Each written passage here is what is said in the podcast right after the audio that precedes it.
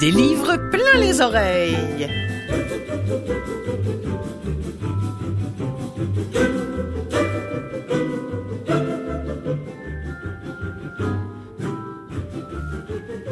Bonjour tout le monde, comment allez-vous? Clotilde Sey au micro de Canal M qui produit l'émission des livres plein les oreilles qui ne se consacre, comme vous le savez, qu'aux livres audio. C'est la seule émission littéraire francophone à ne se consacrer qu'aux livres audio, produits, édités, montés, lus, narrés, tout ce que vous voulez, euh, aussi bien euh, ici sur nos terres qu'à l'extérieur de nos frontières. Cette semaine à l'émission, euh, on va commencer par du velours dans les oreilles. La voix et le talent incomparable d'Anne Dorval, lisant 22 guimauves autour du monde, qui de Steve Gagnon, euh, ça a d'abord été une pièce de théâtre, c'est maintenant un livre audio, c'est une production La Bagnole, La Bagnole à qui on doit aussi un recueil de nouvelles signé par un collectif d'auteurs et lu par un collectif de narrateurs, et le titre est évocateur, Ma première fois.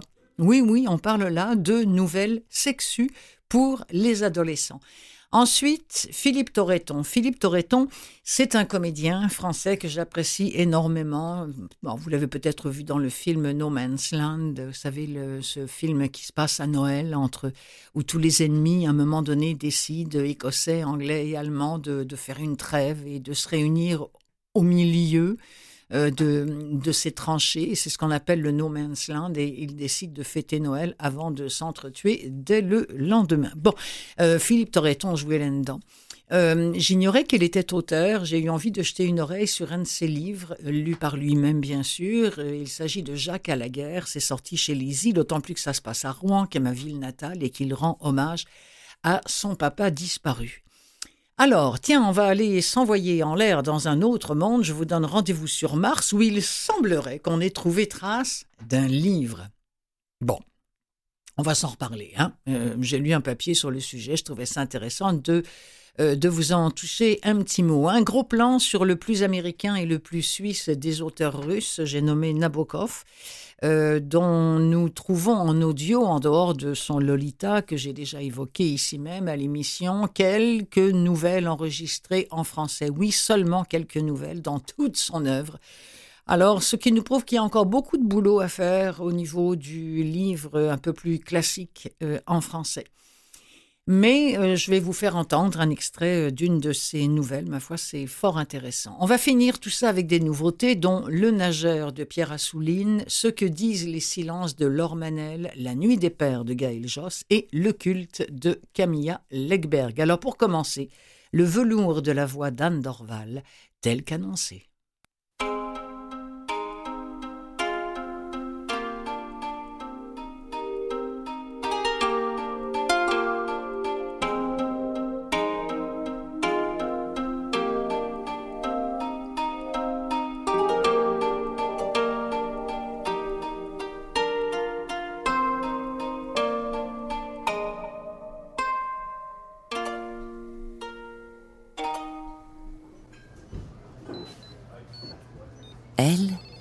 C'est Suzette, la propriétaire du dépanneur.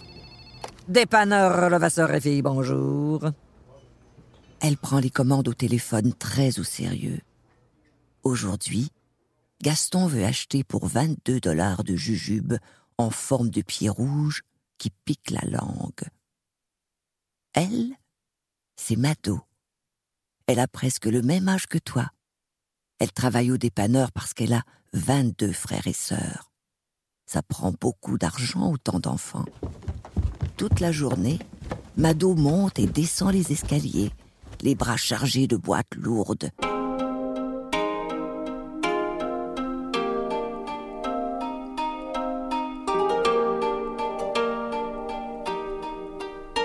22 guimauves autour du monde, c'est de Steve Gagnon, euh, comédien, auteur et metteur en scène. Il a publié cela la semaine dernière aux éditions de La Bagnole. C'est son premier album illustré jeunesse.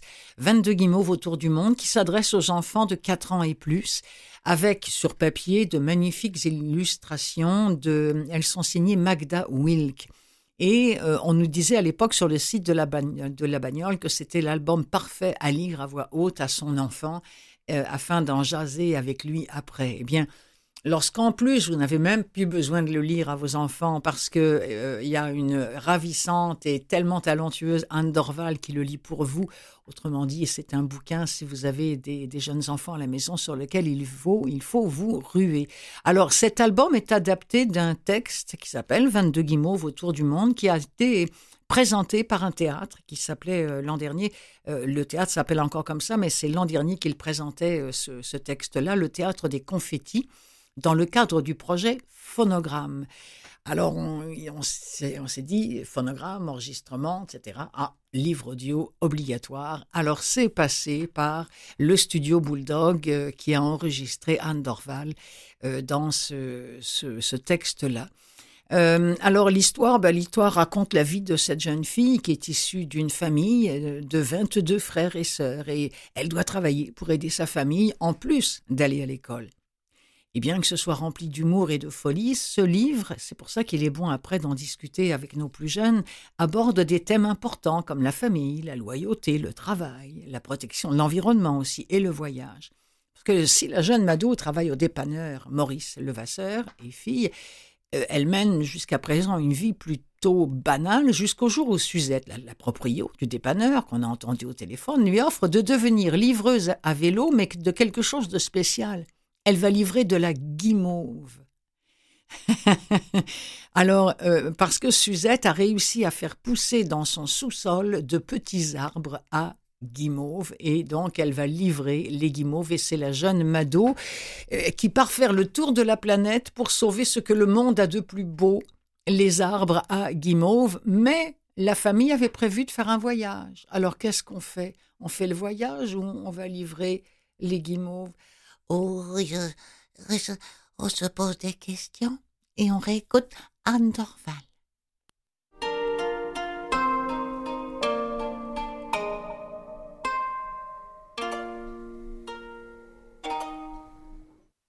Épuisée, Mado rentre chez elle. C'est la pagaille. Timothée tire les cheveux de Loïc. Henri a jeté dans l'aquarium le livre de mathématiques de Rosalie Nicole a caché sous le canapé son noyau de pruneau qui va moisir là, c'est certain. Si Nathan ne va pas tout de suite dans son bain, c'est lui qui devra nettoyer la litière de Tintin, le chat, pour tout le prochain mois. Le petit Luc a mis dans sa bouche vingt-deux grosses gommes ballons en même temps. Comme toujours, la maman de Mado est dépassée. Mais aujourd'hui, elle a une nouvelle à lui annoncer. Dans deux semaines, on part en vacances au camping Saint-Marcel des bébés, toute la famille ensemble. Es-tu contente? On trouve que tu travailles tellement fort avec l'école et le dépanneur. Voilà. Alors, que va faire Mado? Je vous recommande vraiment d'aller vous procurer ce livre que vous trouverez notamment sur le catalogue Nara, N-A-2-R-A, Nara Livre Audio. Si vous ne le connaissez pas, c'est le premier catalogue complet qui existe au Québec et qui comprend uniquement des livres en français. Ceux qui sont faits en France, en Belgique, partout, et ceux qui sont faits évidemment en premier lieu au Québec. Euh, la Bagnole a aussi produit ma première fois un recueil de nouvelles sexues pour 14 ans et plus, un collectif d'auteurs et narrateurs. Vous savez, il y a le premier baiser, il y a, il y a la première fois euh, avec soi-même, il y a la première fois avec une fille, euh, avec un gars. En tout cas, il y a plein, plein, plein de premières fois dans le domaine ou sensuel ou sexuel. Eh bien, euh, on nous dit, notamment dans un, papier qui est sorti sur ce livre-là, je pense que c'est Sylvie Galipo qui l'avait sorti, ce, papier-là, et elle dit, c'est le livre qu'on aurait tous aimé lire adolescent. Qu'est-ce que je fais de pas correct? Alors, est-ce que c'est de ma faute? Oh, c'est bien compliqué. et c'est vraiment tout ça, ça, touche à tous ces aspects-là euh, des premières histoires d'amour où purement sexuel, tous les bruits étranges, toutes les odeurs inattendues inclus. C'est vraiment, ça va, ça va très très loin, mais écrit pour un public euh, adolescent, 14 ans en montant. Euh, c'est Karine Glorieux, qui est directrice du collectif et qui est également professeure de littérature au Collège de Maisonneuve. Elle est aussi euh, non seulement autrice, mais mère de trois adolescents. C'est elle qui a eu cette idée du, du, recueil parce qu'elle dit c'est C'est jamais facile. Je pensais pas que ce serait aussi difficile d'en parler moi-même avec mes enfants. Alors pourquoi pas euh, faire un livre? Alors elle a, elle a retenu, elle a cherché des auteurs qui pourraient écrire euh, le livre que elle, elle donnerait à lire à ses ados. Et ça nous donne ce, livre-là, euh, Ma première fois. L'extrait qu'on va entendre est lu par Geneviève Bédard. Je vous rappelle que c'est produit par La Bagnole, Ma première fois, et ça a été enregistré chez Bulldog. Ma première fois, par Laurence Baudouin-Masse.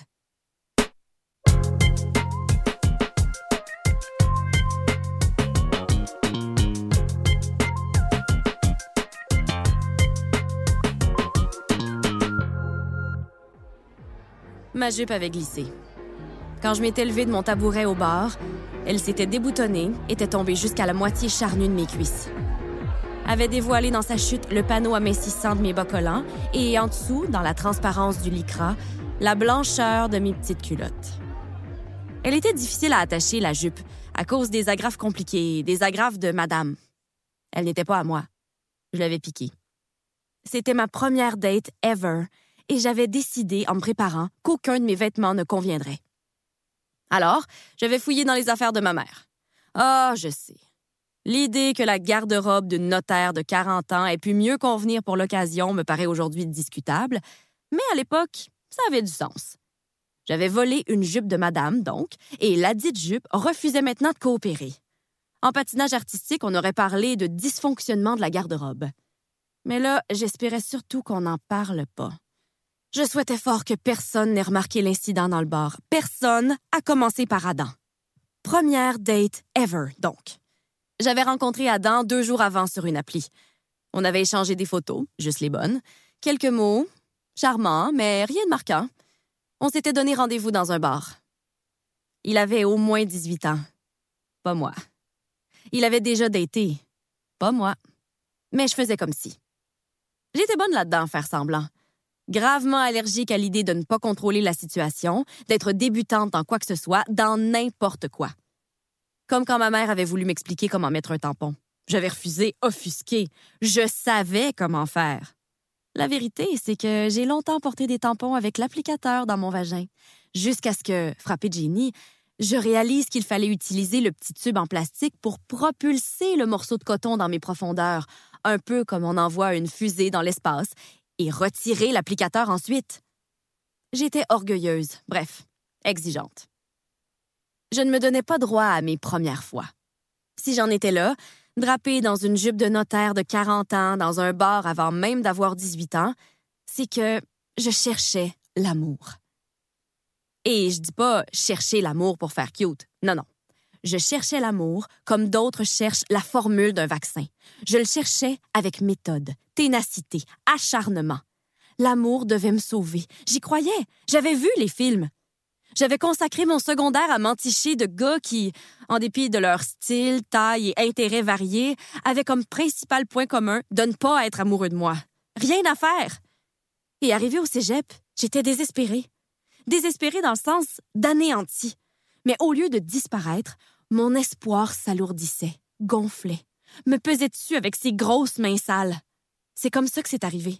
L'application de rencontre, le bar, la jupe à boutons compliqués. Adam.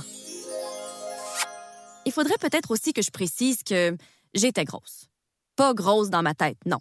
Objectivement, grosse. J'avais été grosse à peu près tout mon secondaire. Différente à un âge où correspondre à la norme est à peu près tout ce qui compte. Un âge où il faudrait être comme tout le monde, mais aussi absolument unique et différente. Grosse donc. Belle aussi, indéniablement belle. Ça, j'allais m'en rendre compte beaucoup plus tard en regardant les photos. Mais bref, je vivais un peu comme on s'installe dans une salle d'attente, avec inconfort et exaspération. J'avais hâte de sortir de l'adolescence, hâte d'être une adulte, hâte de trouver les miens, d'être aimée, parce que l'amour allait me délivrer d'une vie morne et décevante. C'est du moins ce que j'espérais. Et je l'espérais fort.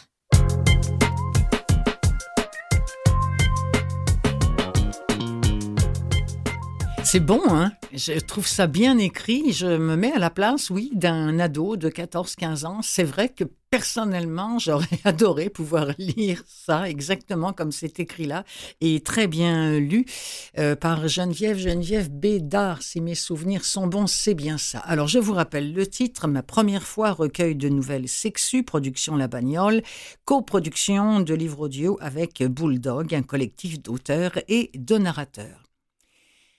Un autre chant d'amour maintenant, si vous le voulez bien, une autre recherche amoureuse, bah, peut-être pas amoureuse, mais celle, euh, l'histoire d'amour entre un fils pour son père. Le, le livre s'appelle Jacques à la guerre. C'est écrit par Philippe Torreton, qui est comédien, également auteur. C'est lu par l'auteur, euh, qui écrit notamment ceci Mon père me manquait, mais avoir la silhouette de ma mère s'attardant sur le quai, sans un bras pour la soutenir, sans une main caressante qui écrit sur la toile grise de son dos qu'il ne faut pas s'en faire, que le fiston va revenir vite, je lui aurais bien souhaité de retrouver un homme. S'il y avait une peine perdue d'avance, c'était celle-là. Elle allait s'accrocher à son deuil comme la misère sur le monde maintenant qu'il était mort, son mari, elle l'avait pour elle, rien que pour elle. Et puis, dans son monde, on ne s'épousaille qu'une fois, on ne divorce pas. Et quand la mort vient, vient rebattre les cartes, on continue de jouer avec la mise d'avant, une chaise vide en face de soi. Je suis parti en la plaignant un peu, finalement l'armée avait du bon. En la voyant s'éloigner, immobile sur ce quai, j'avais de la peine pour elle. Au moins ses départs étaient l'occasion de recueillir un brin d'affection. J'allais lui manquer. Je comptais. C'est joli, hein C'est donc écrit par Philippe Torreton. Jacques, à la guerre. Euh, Jacques, qui enfant subit la guerre en Normandie, euh, la région a été très très touchée par les bombardements, mais surtout par les bombardements anglais d'ailleurs, quand euh, les Anglais ont décidé de, couper la, retraite des Allemands à la fin de la Seconde Guerre mondiale. Donc à ce moment-là, bon ben voilà, la guerre. elle lui saute aux yeux. Quand il est envoyé en Indochine, c'est quelque chose qu'il connaît, mais on se pose la question, il se la pose, comment vit-on la violence quand on est un homme simple aspirant à une vie calme? C'est plein d'humanité, c'est plein d'émotions, c'est porté par une écriture enflammée, unique. Ce livre de Philippe Torreton qui est dans la lignée de son premier best-seller qui s'appelait Mémé. Et là, j'ai oublié d'aller voir si Mémé avait été enregistré euh, en audio et si oui, je l'espère par lui. Alors voici un extrait de Jacques à la guerre ou le roman de son père de Philippe Torreton, lu par l'auteur.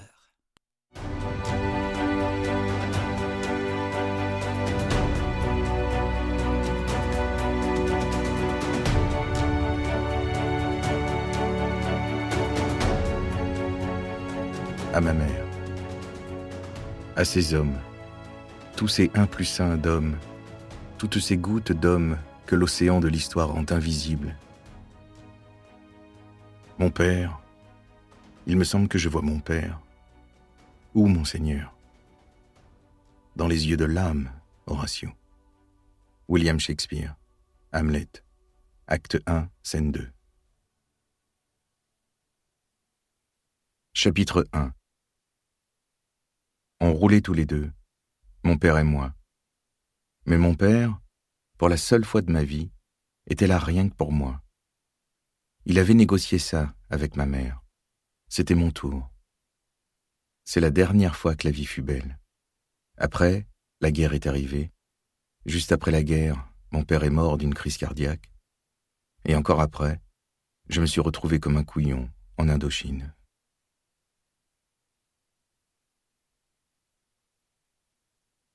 Chapitre 2 pour l'instant, j'ai sa main sur ma cuisse gauche. Il me parle de ses clients que l'on va visiter.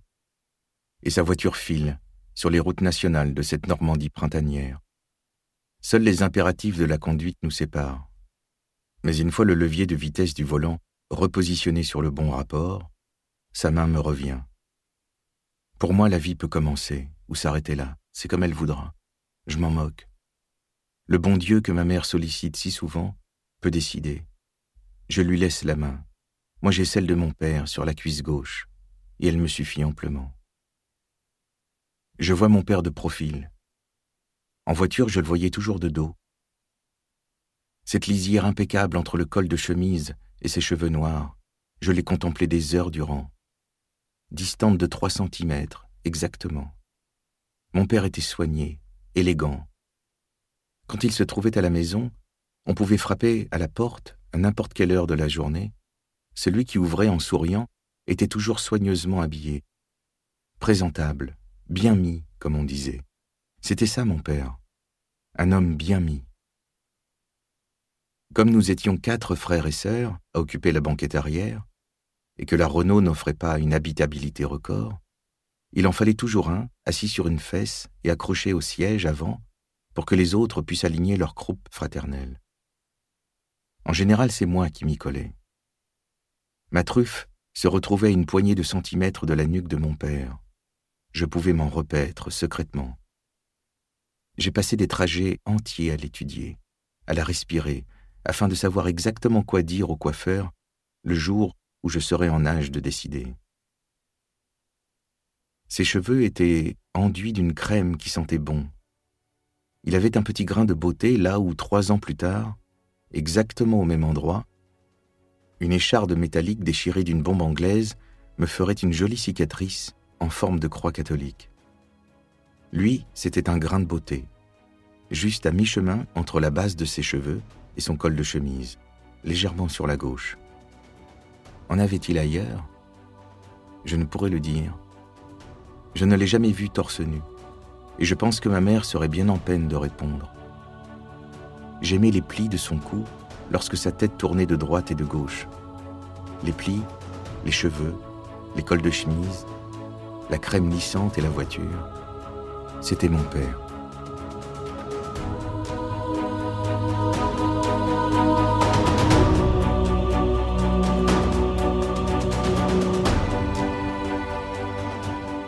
Qu'est-ce que c'est beau, hein? C'est bien écrit, c'est bien lu, c'est absolument euh, magnifique. Euh, euh, Jacques à la guerre, signé et lu par Philippe Torreton, que vous pouvez également retrouver notamment sur le catalogue Nara. tiens, j'ai lu, ça, c'est un petit article qui m'est passé sous les yeux. Aucune bibliothèque rouge derrière euh, cette découverte insolite, mais malgré tout, il s'avère que au 3800e jour d'exploration, l'astromobile Curiosity chargé de parcourir la surface de Mars par l'agence spatiale américaine a fait parvenir la photographie d'une forme familière. En effet, dans la poussière orangée de la quatrième planète du système solaire semble se dessiner un livre ouvert, une page figée. Bon, la NASA explique le phénomène qui, après tout, pourrait aussi bien être euh, observé sur Terre, pardon. C'est-à-dire que de l'eau, en venant creuser une roche, euh, peut créer des formes particulières en les remplissant de dépôts minéraux très solides. Et puis ensuite, c'est le vent qui aurait fait son œuvre en érodant la pierre et en la sculptant petit à petit, en retirant les couches moins résistantes et en faisant en sorte que, pouf, quand on tombe dessus, on se dit oh, serait-ce un bouquin d'extraterrestres? Alors non, je vous le dis tout de suite. Euh, absolument impossible, mais sympathique de trouver ce petit caillou d'à peine 2,5 cm. Évidemment, photographié de près, on dit oh mon Dieu que c'est gros, on dirait la Bible. Non, non, 2,5 cm, on se calme. Parlant de Mars, avez-vous vu Seul sur Mars, le film euh, tiré du livre de Andy Ware. Euh, eh bien, si vous l'avez manqué, je vous propose d'en écouter un extrait, car oui, il a été enregistré en livre audio euh, en 2015. La narration a été confiée à Richard Andrieux, seul sur Mars.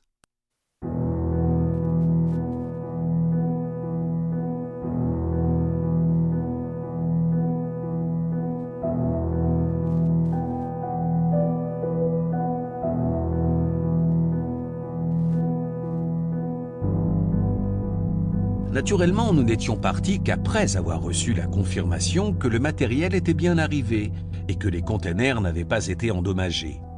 En comptant les vols préparatoires, une mission martienne s'étale sur trois ans.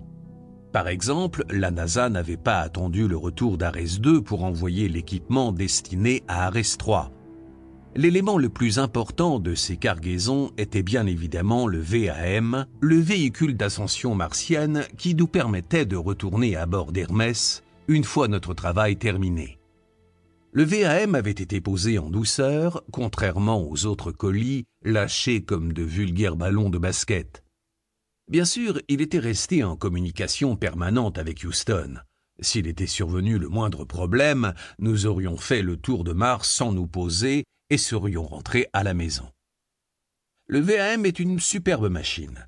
Grâce à des réactions chimiques et à l'atmosphère de la planète, il est capable de transformer un kilogramme d'hydrogène embarqué en 13 kg de carburant.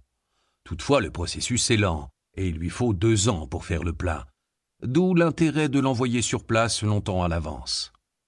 Vous imaginez ma déception quand je découvris qu'il n'était plus là. Si je suis toujours en vie, c'est à la faveur d'une séquence d'événements encore plus improbables que ceux qui faillirent me tuer. Nous étions censés travailler, malgré les tempêtes de sable, et ce même si le vent soufflait à 150 km par heure. Lorsque les rafales atteignirent 175 km par heure, Houston commença à flipper. Nous nous réfugiâmes au cœur de l'habitat et enfilâmes nos combinaisons spatiales au cas où il y aurait une dépressurisation. Mais l'habitat n'était pas notre souci principal. Le VAM est un vaisseau spatial. Il comporte de nombreux composants fragiles.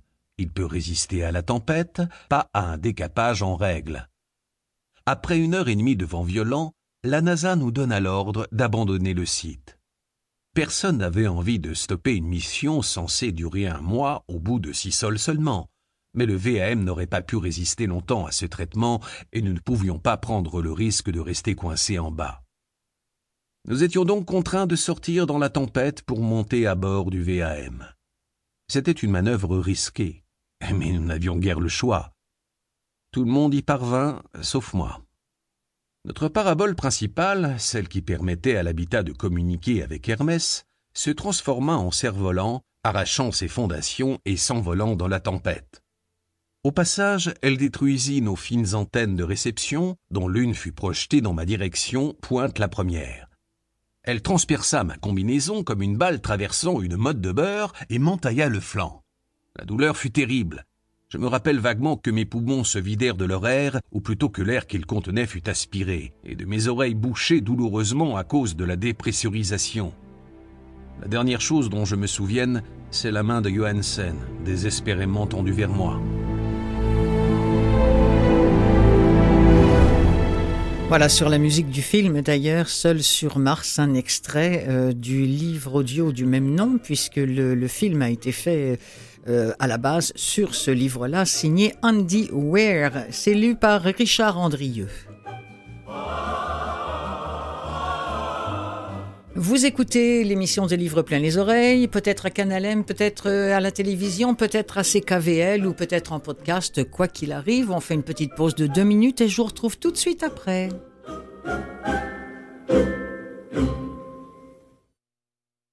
Des livres plein les oreilles, la suite.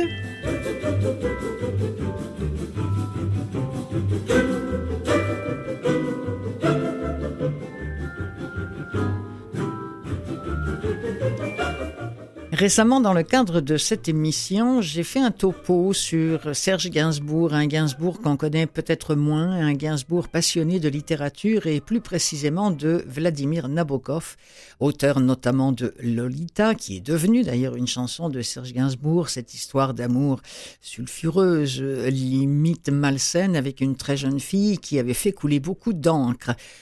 Tiens, d'ailleurs, je m'étonne que la littérature de M. Nabokov ne soit pas encore passée sous le couperet du puritanisme. Quand on a joyeusement sabré dans du Agatha Christie, tu dis, tiens, et pourquoi pas Nabokov Bref, j'avais envie d'en savoir un petit peu plus sur ce, euh, russe. Ce, il est encore plus américain qu'un américain que russe. Bon, il est décédé maintenant dans, dans les années fin 70. Il est décédé en Suisse. Mais j'avais envie de, de, savoir qui il était. J'avais envie surtout de trouver les œuvres euh, qu'il a euh, écrites en audio. Eh bien, il y en a très peu, pour ne pas dire euh, quasiment pas. En fait, j'ai trouvé un titre seulement. Je me suis dit, il faut quand même que j'en parle pour montrer à quel point il reste beaucoup de travail à faire quand on parle de littérature classique. Euh, des gens comme Agatha Christophe, par exemple, et son grand cahier, tout ça, n'ont jamais été lus en audio. Euh, donc, euh, bon, lui non plus. Nabokov, simplement un, un, recueil de nouvelles dont je vais vous diffuser un extrait, et c'est peut-être un petit peu dommage, mais enfin, qui est Vladimir Nabokov? Nabokov.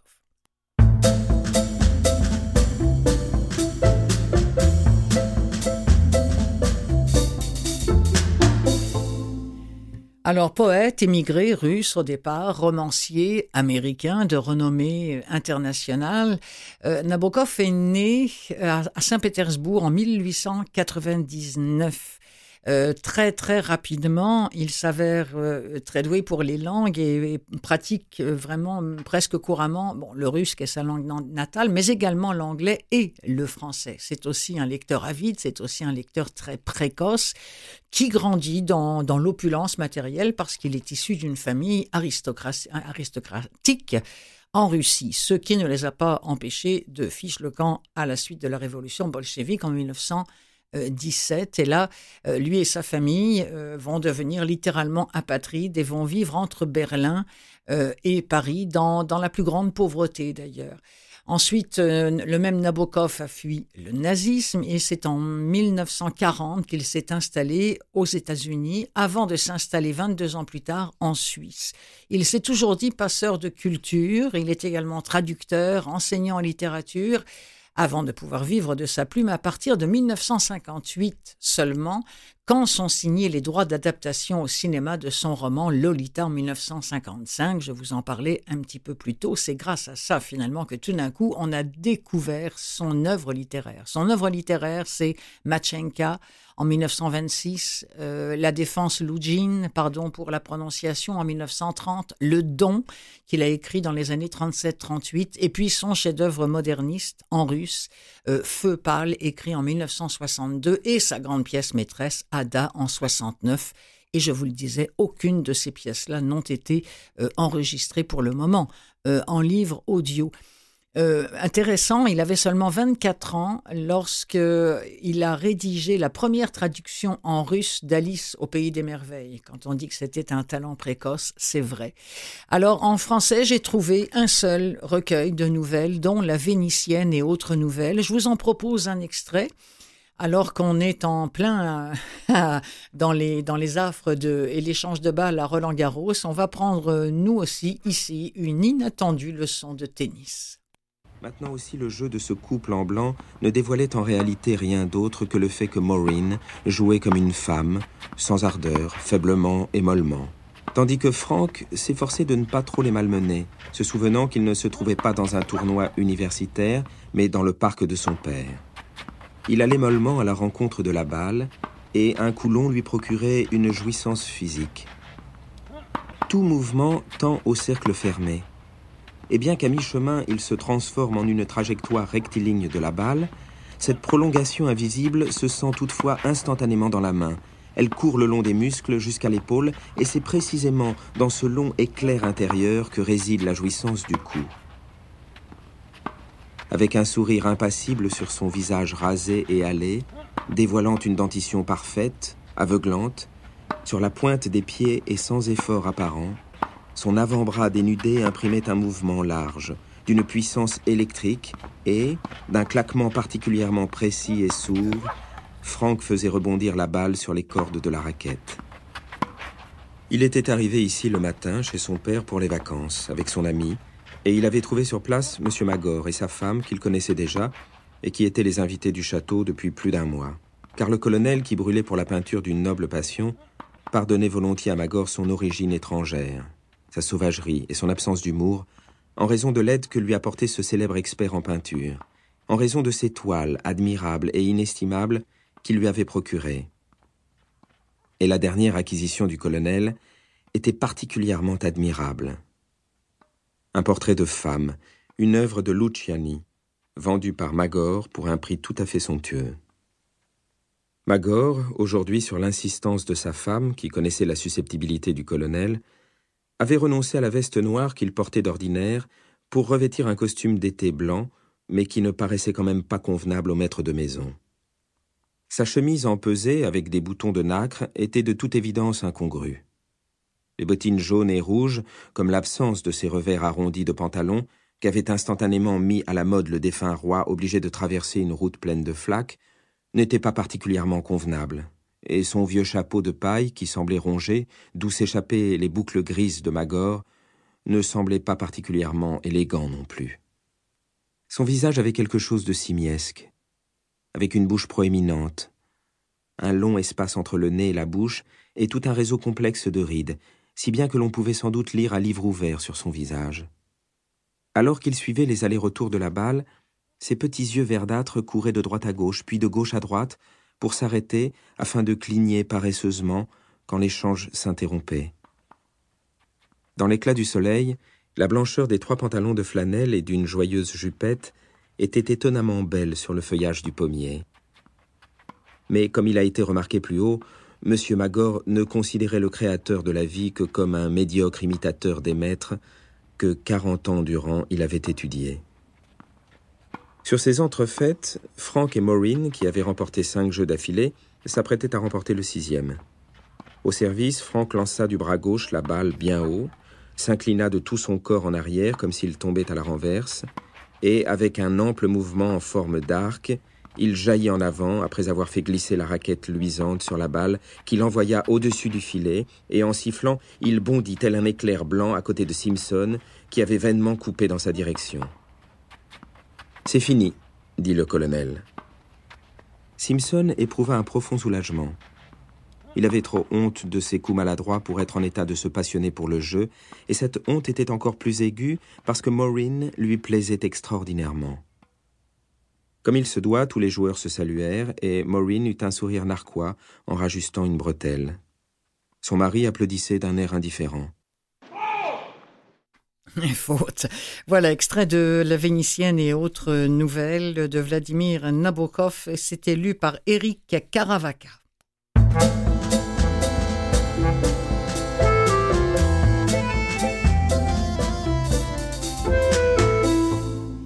Voilà un sujet que je trouve passionnant et qui, je l'espère, va vous passionner aussi. On passe d'un cours de tennis à la piscine, euh, à la piscine euh, où un, homme, un, nageur, a connu un destin absolument exceptionnel. Ce, nageur euh, s'appelait Alfred Nakache. Jusqu'où un homme ayant affronté le mal absolu peut-il aller pour ne pas s'effondrer, surmonter sa souffrance et se projeter à nouveau vers l'avenir C'est la question euh, de Pierre Assouline, l'auteur de Le nageur, lu par Johann Gazirowski. Le nageur retrace le destin exceptionnel d'Alfred Nakache en question, né à Constantine, qui est devenu très tôt champion de France et d'Europe en natation avant d'être sacré recordman du monde euh, il était donc un sportif de très haut niveau qui fut sélectionné pour représenter la France aux Jeux olympiques de Berlin en 1936, puis à ceux de Londres en 1948. Mais entre les deux, il a connu l'épreuve suprême d'une vie. Il a été dénoncé par un rival, donc un, un, type qui était également nageur, un rival, son rival principal. Il a été dénoncé comme juif et euh, comme résistant à la Gestapo toulousaine. Moralité, il a été déporté avec sa jeune femme, Paul, et leur petite fille, Annie, à Auschwitz, euh, à Buchenwald aussi. Euh, ils ont vécu jusqu'à la marche de la mort et lui seul a survécu à cette horreur-là. Donc il s'en est sorti. bon, c'est vrai qu'apparemment il s'en est sorti grâce à une volonté et une constitution athlétique hors du commun. Mais à quel prix? Demande Pierre Assouline, l'auteur, qui nous offre ici une époustouflante traversée du siècle. Alors ce nageur, qui est le récit d'une existence tendue vers un but, l'excellence et le dépassement de soi, et surtout, en toutes circonstances, tenir, se tenir, résister et éventuellement se venger.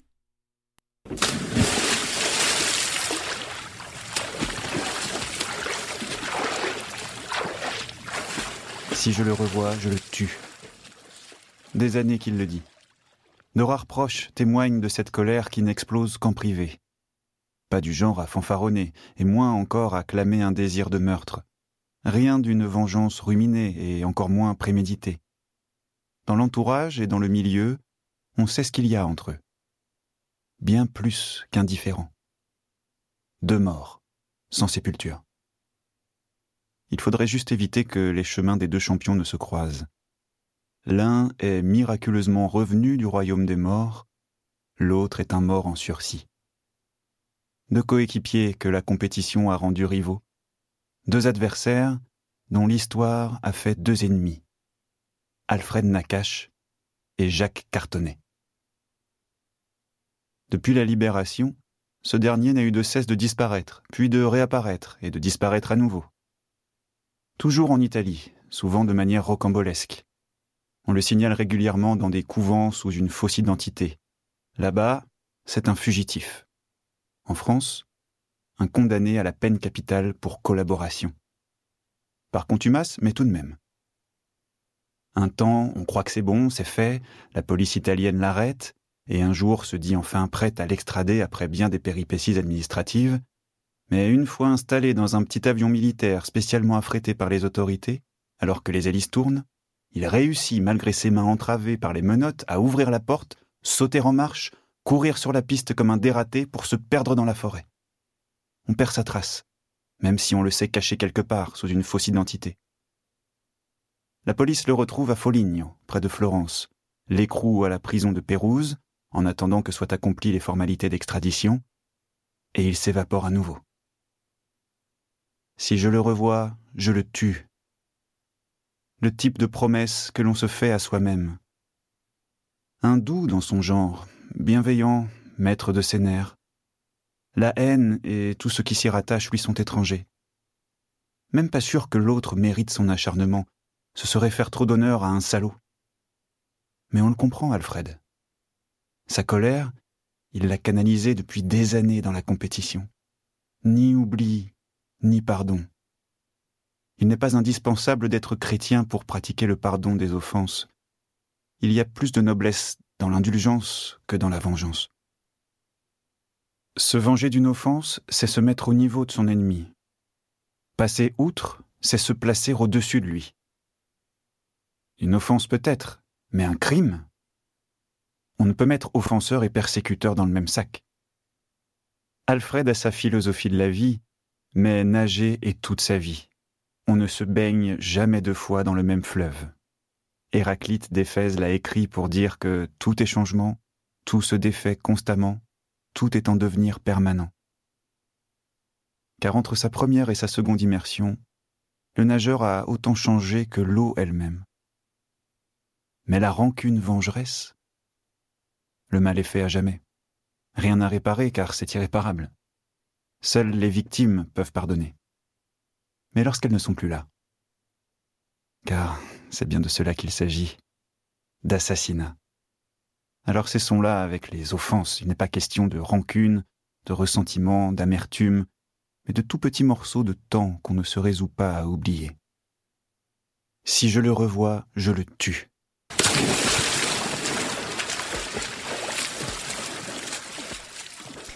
Très intéressante cette histoire du nageur euh, racontée par Pierre Assouline et lue par Johan Gazurowski. La nuit des pères, je ne sais pas si vous avez remarqué, mais les, pères sont très présents à cette émission-là. Là, euh, il ne reste que le père. Malheureusement, les deux autres personnages ont disparu et il y a eu l'absence du père célébré euh, par euh, Philippe Torreton.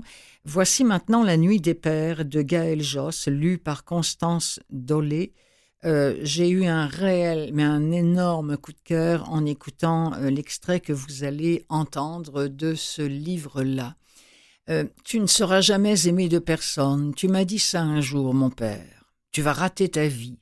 Tu m'as dit ça aussi. De toutes mes forces, j'ai voulu faire mentir ta malédiction. Celle qui parle et qui s'exprime s'appelle Isabelle. Elle a été appelée par son frère Olivier et elle rejoint le village des Alpes où ils sont nés. Parce que la santé de leur père, qui est un ancien guide de montagne, décline et il entre petit à petit dans les, dans les brumes de l'oubli. Après de longues années d'absence, elle appréhende ce retour, parce que c'est l'ultime possibilité peut-être de comprendre qui était ce père, si destructeur, si difficile à aimer. Il faut dire que quand on entend ce genre de mots, Mettons que c'est difficile de dire Papa, je t'aime. Alors entre trois, pendant quelques jours, l'histoire familiale va se nouer, va se dénouer aussi. Les voix de cette famille meurtrie se succèdent pour dire l'ambivalence des sentiments filiaux, les violences invisibles, ces déchirures qui poursuivent un homme jusqu'à son crépuscule. Avec ce texte à vif, euh, nous dit-on, Gaël Joss nous livre un roman d'une rare intensité qui interroge nos choix, nos fragilités et le cours de nos vies. Écoutez bien ça, extrait de La Nuit des Pères de Gaël Joss, lu par Constance Dolé.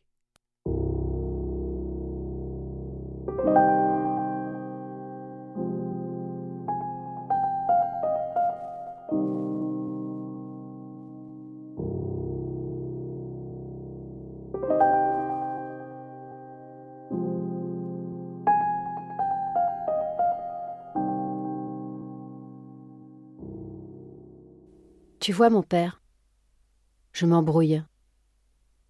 Je parle à mon absent.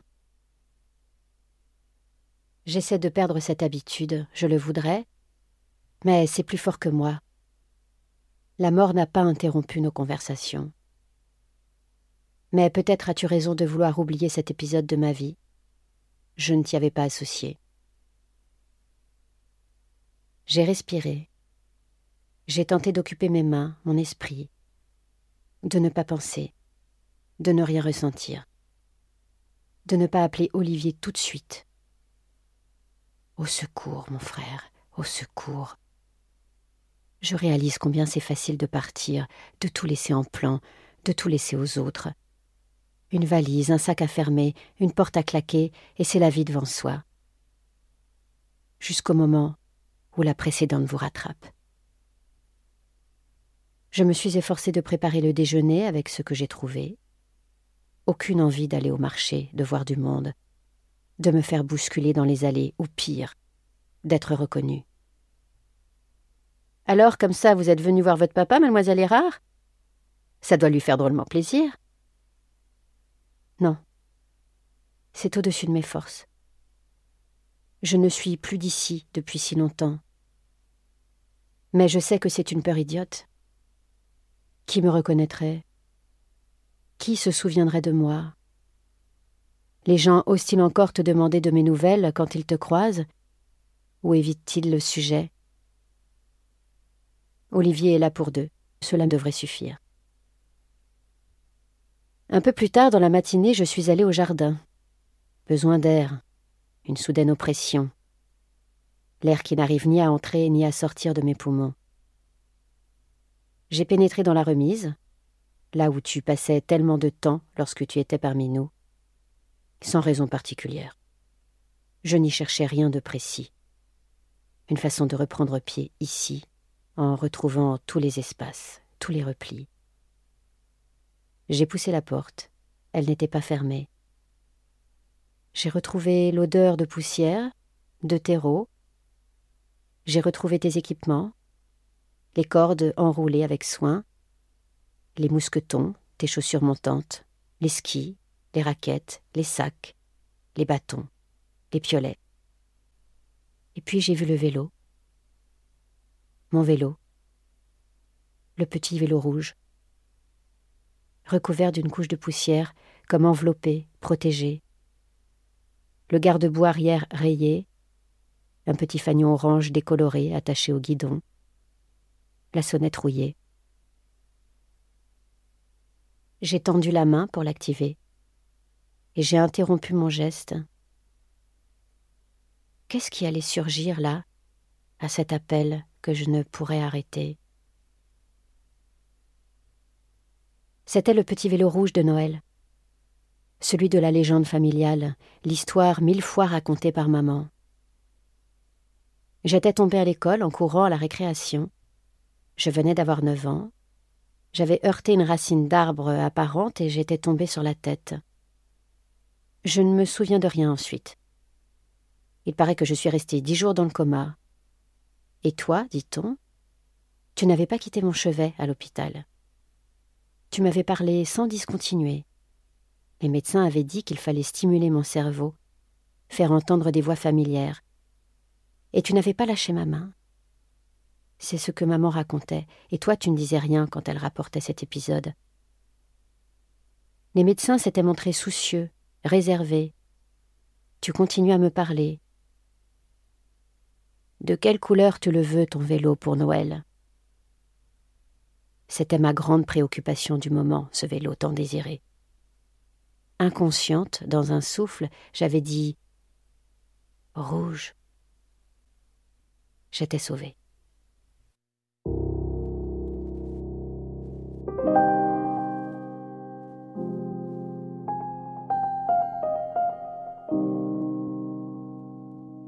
C'est du très très très beau travail signé Audiolib La Nuit des Pères de Gaël Josse lu par Constance Dolé. Et le, le suivant, pardon, c'est intéressant parce que c'est un petit peu le même thème euh, l'absence du père, mais cette fois-ci, on se transporte en Bretagne avec euh, le phare d'Ouessant, les, les rochers, le, le, le, ciel sombre et noir et très pluvieux de, de l'île d'Ouessant. D'ailleurs, on nous dit chez Audiolib que c'est un livre au goût iodé qui, qui, que vous allez dévorer. À la mort de son père, Adèle retrouve chez lui des lettres dont l'une lui révèle l'existence d'un secret autour de la mort de sa mère alors qu'elle n'avait que quatre ans.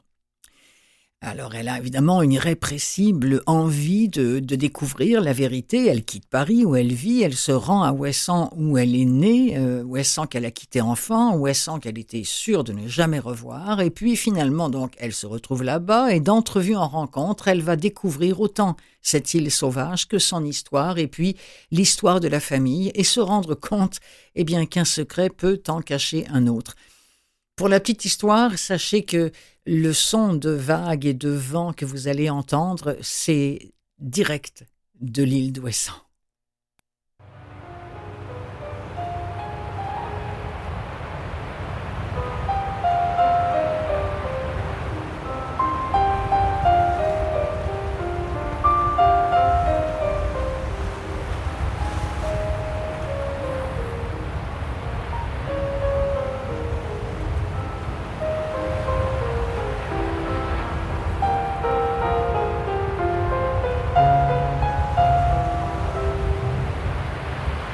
Était la dernière. Tant mieux. Elle n'avait aucune envie de se mélanger aux autres. Loin de Paris et de sa vie de citadine, elle éprouva une forme d'intuition. Ici, elle serait seule. De toute façon, elle n'était sans doute pas la bienvenue. Elle ne venait pas en amie non plus. Elle allait mener son enquête et repartir comme elle était arrivée, en étrangère. Arrivée au bout de la digue, Adèle fit quelques pas, puis s'immobilisa face au port. Tout en regardant les rares bateaux au mouillage, elle partit dans ses pensées. Elle n'avait pas beaucoup étudié son sujet. Dans cette forme de rejet qu'elle avait toujours ressenti pour cette île, elle n'avait pas cherché à en savoir plus avant d'y poser le pied. Tout juste avait-elle compris que le port où le bateau accostait ne se trouvait pas dans l'unique ville de cette terre occidentale. Lampol était à près de 4 kilomètres. Pas très pratique, avait-elle pensé, lorsqu'elle avait effectué des recherches pour un hébergement. Néanmoins, ce n'était pas plus mal. Adèle n'envisageait pas de s'installer, même pour quelques jours, là où il y avait le plus de monde. Elle avait pensé calme et discrétion, ne comptait pas trop se montrer. Elle avait surtout prévu d'improviser. Elle entendit un bref coup de klaxon et son regard se porta vers le parking, tout près d'elle. Une main s'agitait par une fenêtre de voiture ouverte et tout laissait à croire que cette main s'adressait à elle. Une 205 blanche. Les propriétaires l'avaient prévenue. Ils viendraient la chercher à 15h20. Ils avaient une 205 blanche. Et elle, un impair rouge avec un foulard noir. Elle esquissa un sourire et s'avança vers la voiture avec sa valise à roulettes. L'homme au volant descendit de son véhicule pour la saluer et ouvrir le coffre. Il lui prit son bagage des mains et le plaça à l'intérieur, non sans constater Eh ben, ça en fait du poids pour trois jours. Adèle se contenta de sourire. Elle n'avait envie ni de se lancer dans une réponse pseudo-humoristique sur le thème Vous savez ce que c'est, les femmes et leurs valises, avec tous les au cas où possibles, ni de laisser entendre qu'elle resterait peut-être plus longtemps et qu'elle avait prévu assez de linge à cet effet. Discrétion, son maître mot. C'est la première fois que vous venez à Ouessant? S'enquille l'homme au moment de mettre le contact. Oui. Adèle se dit qu'elle aurait le mensonge facile, ici. Que jouer un rôle, c'était le meilleur moyen de ne pas attirer l'attention. Elle serait comme ces touristes qui découvrent l'île pour la première fois. Avec sans doute moins d'émerveillement dans les yeux, parce qu'elle arrivait déjà lourde de son passé. Elle n'aimait pas Ouessant. Elle ne pourrait jamais l'aimer. Vous verrez, l'essayer, c'est l'adopter. L'enthousiasme de l'homme se voulait contagieux. Adèle sourit poliment. Elle irait droit au but. Elle repartirait aussi vite et ne reviendrait jamais. Ah, Wesson, si tout va bien, je devrais y être dans cinq ou six semaines pour aller y faire un petit tour. Alors je me disais, tiens, au moins ça va me faire penser à ce livre formidable dont le titre est Ce que disent les silences, écrit par Laure Manel, lu par Noémie Bianco.